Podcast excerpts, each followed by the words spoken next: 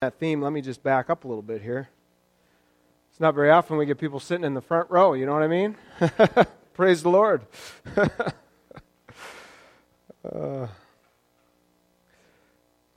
so, our scripture reading for today uh, comes from the book of Isaiah, chapter 2, and we're going to read verses uh, 1 through 8.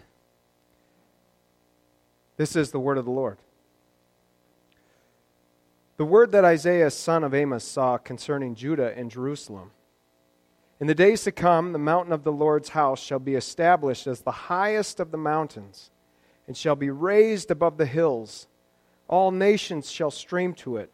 Many people shall come and say, Come, let us go up to the mountain of the Lord, to the house of the God of Jacob, that he may teach us his ways, and that we may walk in his paths.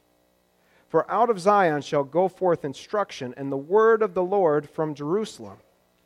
He shall judge between the nations, and shall arbitrate for many peoples. They shall beat their swords into plowshares, and their spears into pruning hooks. Nation shall not lift up sword against nation, neither shall they learn war any more. O house of Jacob, come, let us walk in the light of the Lord. For you have forsaken the ways of your people, O house of Jacob. Indeed, they are full of diviners from the east and soothsayers like the Philistines, and they clasp their hands with foreigners. Their land is filled with silver and gold, and there is no end to their treasures. Their land is filled with horses, and there is no end to their chariots. Their land is filled with idols. They bow down to work, to the work of their hands, to what their own fingers have made. This is the word of the Lord. Thanks be to God. Amen. I just want life to be good again. I just want life to be good again. That's all I want. I just want life to be good again. Does that touch a nerve within your soul? That's what author uh, John Eldredge, a Christian counselor and um, author, writes in his book, Resilient Restoring Your Soul during these turbulent times. It's an excellent book. And he says that humans have always had this desire within our hearts for life to be good again. All the way back to the Garden of Eden. You know, where uh, Adam and Eve were cast out of the garden. They were experiencing perfect union with God. And because they chose to do things their own way and they wanted to seek power for themselves, God cast them out as a consequence. And ever since then, humans have been striving to get that oneness back with God. It's, have you ever heard someone say, like, a, a God sized hole in your heart, right? It's just this yearning, this longing that we experience from the earliest days of being able to make sense of life, of something just isn't quite right. And for the longest time, our parents fill that need, hopefully, right? Giving us our every need and helping us to feel contentment and peace. But then the rest of life, we go through it just wanting life to be good again, and especially after difficult times like the pandemic. Does anybody find themselves saying, well, before the pandemic, then the pandemic hit, or, you know, whatever, some of those things, or the last couple years uh, have really disrupted those things. And so, this desire that's always been there within our heart, this longing for things to be good again, this longing for peace and contentment, was extremely disrupted by the pandemic. And now we're like hypersensitive to that urge within our hearts. And we're trying, this is the difficulty, we're trying to get that back in all kinds of different ways. Home improvement projects are way, way up. Vacations are way, way up. People are buying more and more and more stuff. And what this author suggests, and I'm borrowing his point for today, is that all those changes in how we operate as a society in our, in our day-to-day lives are because of this foundational longing for things to be good again. And there's a real sense of hope there that, you know, if we just got that, if we, we hope that if, if we got this thing or we did this activity or we had more time with our family or we went more on a vacation or whatever, we hope that we would feel content, that we would, for, for once and maybe in a long time, feel at peace, like we had everything that we needed. This longing for life to be good again is really a sense of hope, wondering what do we put our hope towards. So I like this scripture today because it is rich with hope. A future hope based on the future action of God. There's a vision of all people across the world, all people in all nations coming to God's temple, to God's holy place. All people are welcome there. And there's also a vision of a person, the perfect teacher and the perfect judge. And there's a vision of a response, learning from this person, God's messenger, God's faithful one to walk in his ways, to walk in the light of his radiance, his perfection, his holiness. And this is the source of hope that all people would come together with a sense of peace. That this person, this perfect teacher and judge, would radiate goodness and grace and light, and that we could all walk in his ways, learn from him, and become like him. So there's two words that stand out in this text. It's the word of the Lord, it's a phrase rather, out of Zion shall come instruction and the word of the Lord. And then later, the invitation, let us walk in the light of the world. And in John's gospel, he's the first one to combine these two things. This is pretty amazing. When he talks about Jesus coming to the world, this is a, uh, a text that we would normally read on Christmas Day. In the beginning was the Word, and the Word was with God, and the Word was God. He was in the beginning, He was in the beginning with God. All things came into being through him, and without him, not one thing came into being. What has come into being in him was life, and the life was the light of all people. Did you catch that? So, John is saying that this prophecy has now been fulfilled in the person of Jesus. He is the perfect teacher, He is the perfect judge, He is the light of the world. And so, what we learn is that hope for God's people in the world comes from learning from Jesus with one another and letting our hearts be transformed to become like Him. So, peace, contentment, and life being good again comes from walking in the ways of the Lord and the path of the, our Lord together. I kind of like it like this Jesus says uh, in John chapter 8, verse 12. See this? There's a picture of Jesus, and then there's a picture of a young man. He's got his Bible in his hand, and you probably can't see this. Let me walk around a little bit. See what's going on everything around there? It's just party, you know? It's, it's like literally a college party. And you see, this is like the vision that we have of walking in the light of the Lord, right? Like Jesus is just this some radiant figure, some transcendent being and then we are going to someday see that glorious light and we're just going to stay right there, camped out in it, right? I mean, that's what this kind of picture represents. I like this picture a lot. This is mine. It was given to me uh, June 2nd, 1996. It was my confirmation. You know what happened after this? I didn't go to church anymore.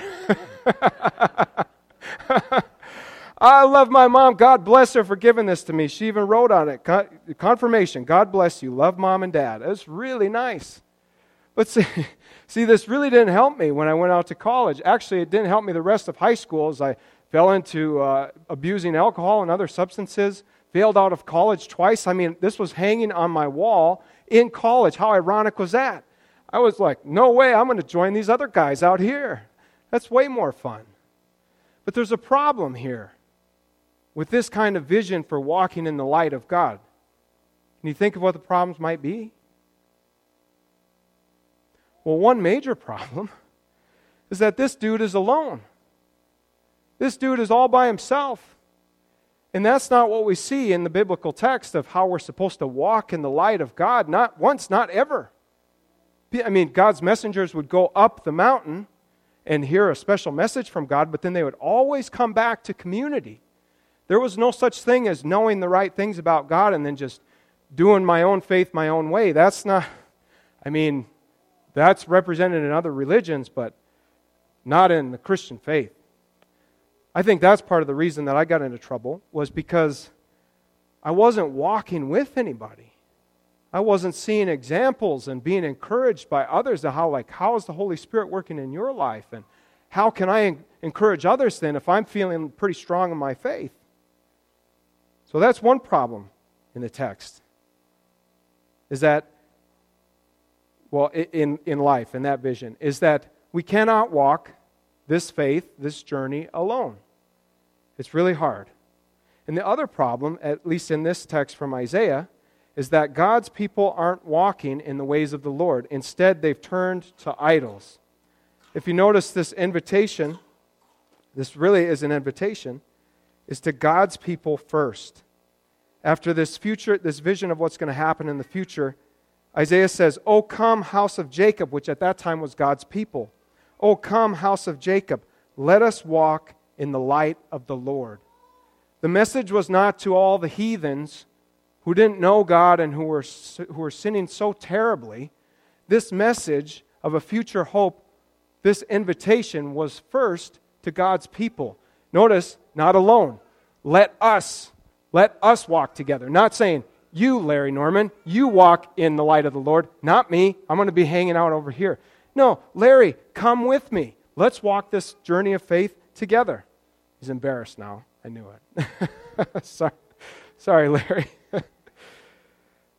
so the invitation is, is first plural for more than one person, and it's also an invitation to turn away from the other things that keep us walking in darkness, which is really our idols. So I want to read this part of the text, reread it again, but it's from a version called The Message.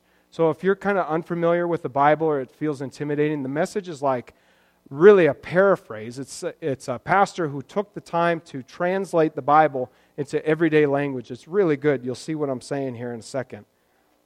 So this is um, verses hmm, seven or so on. He doesn't, he doesn't even have the, the verses. He says, Come, family of Jacob. Come, God's people. Let's live in the light of God. We're not doing that. Let's live in the light of God. God, you've walked out on your family, Jacob, because the world is full of hokey religion, Philistine witchcraft, and pagan hocus pocus. A world rolling in wealth, stuffed with things, no end to its machines and its gadgets. Does that sound oh man. stuffed with things, no end to its machines and its gadgets and gods, gods of lowercase gods, gods of all sorts and sizes. These people make their own gods and worship what they make. Hmm. So, two things keep us from walking in the light. One is trying to do it alone, and two are idols. Idols tell us that life will be good again with more of them. Life will be good again with more of our idols. So I'm not going to stand up here and tell you what your idols are, but you could probably think of some. If I had more of that, what's presented here, more wealth, more power, more education, if I had more of that, then that feeling within my heart, that wanting contentment and peace, that feeling, that, that desire for life to be good again, that will happen if I just keep on keeping on and pursue those things. But that's a lie. Idols also scatter us rather than bring us together. Because if my idol is to know everything, well, I don't need you. Why would I need you? I can just sit on my computer at home. I don't even have to leave the house anymore. I don't need you. But that's not how we were created either, was it? That's a lie. Idols scatter us rather than bring us together. And idols keep us wanting more and more. None of the idols that we pursue satisfy our souls in the way that God wants for us. Walking in the light of Christ and learning from Jesus, walking in his ways, that's what leads to life being good again. Because, see, if you believe this, we were created, we were created for meaningful relationship with other people in community. I'm sorry, not through technology. I'm sure God thinks that that's pretty cool. But meaningful relationship with other people in community. Like we were created to look into each other's eyes and get a sense of trust and closeness. We call it intimacy. That's what we were created for. And we were also created for union with, for abiding with God. Of having our true contentment come out of knowing that we are with God and we are encouraged, knowing that's true, by spending time with one another and receiving grace from God through, through you. That's how we were created. And lastly, I don't know if you find this to be true, we feel most alive when we are living in a Christ like way. We feel most alive, letting our hearts be changed through learning about Jesus and then acting like him. So things like self sacrifice, humility, speaking truth, working for justice, giving unconditional love and forgiveness and mercy, granting compassion. We feel most alive when we live this way. If you don't believe me, just watch what happens the next time a natural disaster comes or some horrific thing that, you know, we probably don't have to wait long, right? The best of humanity always comes after those moments. And it's because it activates within us an ability to separate out all the junk, all the stuff that's not important, and to focus on what's most important meaningful connection with other people, pouring ourselves out in the way that Christ poured himself out for us. That's what we were created for, and that's what happens when bad things happen in our lives. I have a friend who lives in Florida, a classmate. He's not a classmate anymore. I graduated. and he, so his house was damaged in hur- that bad hurricane that passed through, and his family's house was basically destroyed. And he emailed me and some of my other classmates right after that and said, It's amazing that things are so bad here, but I've never felt more alive.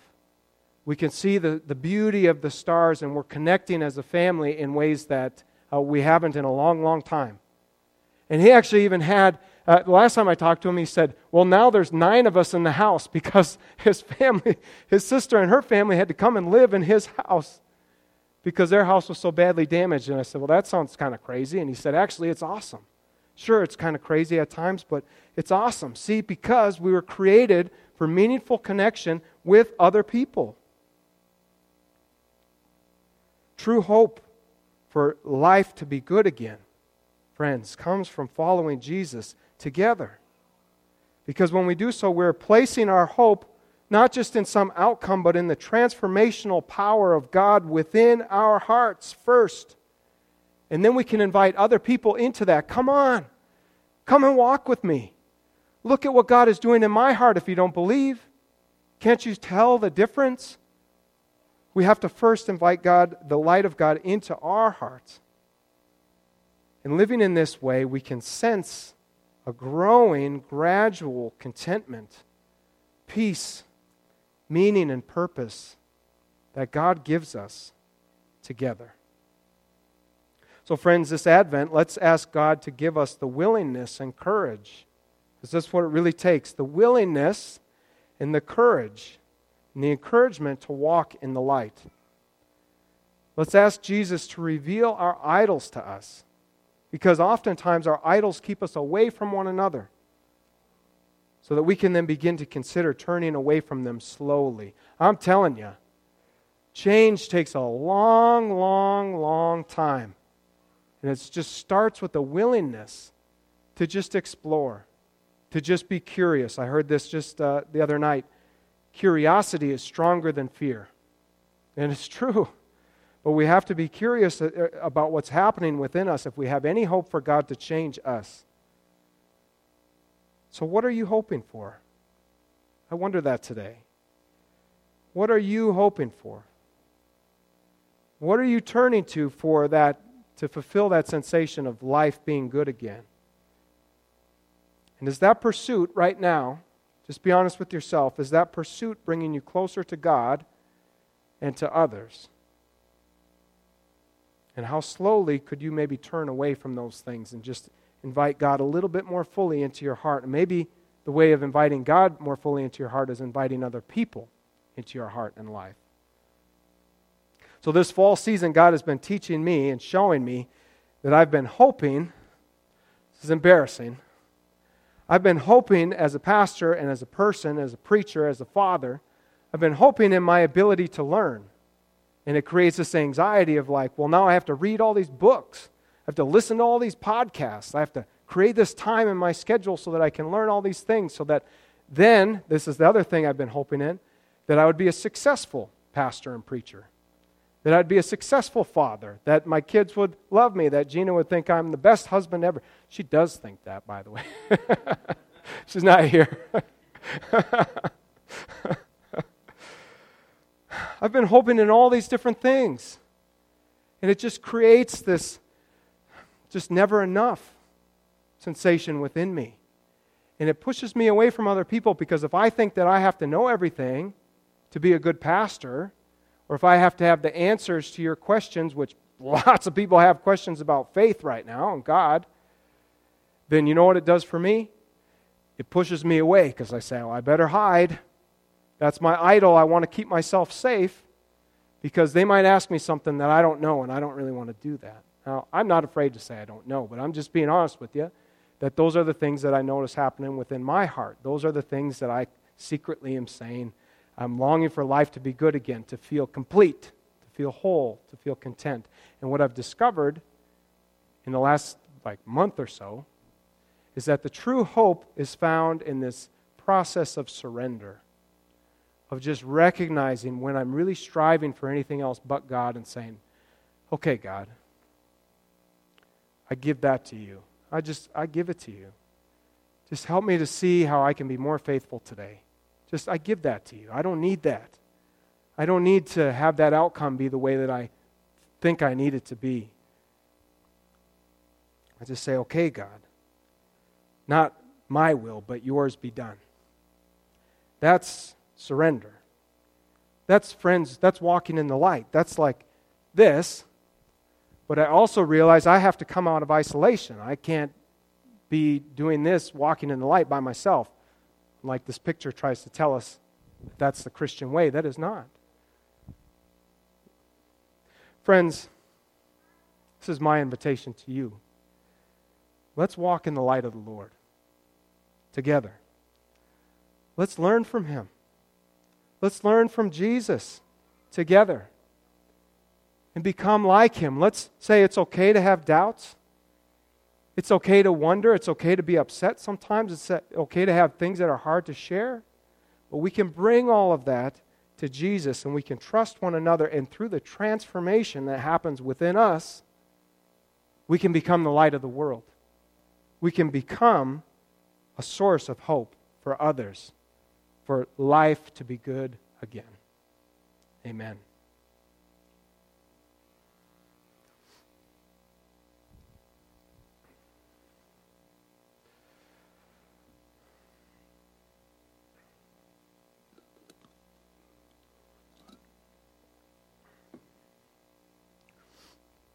Let's just take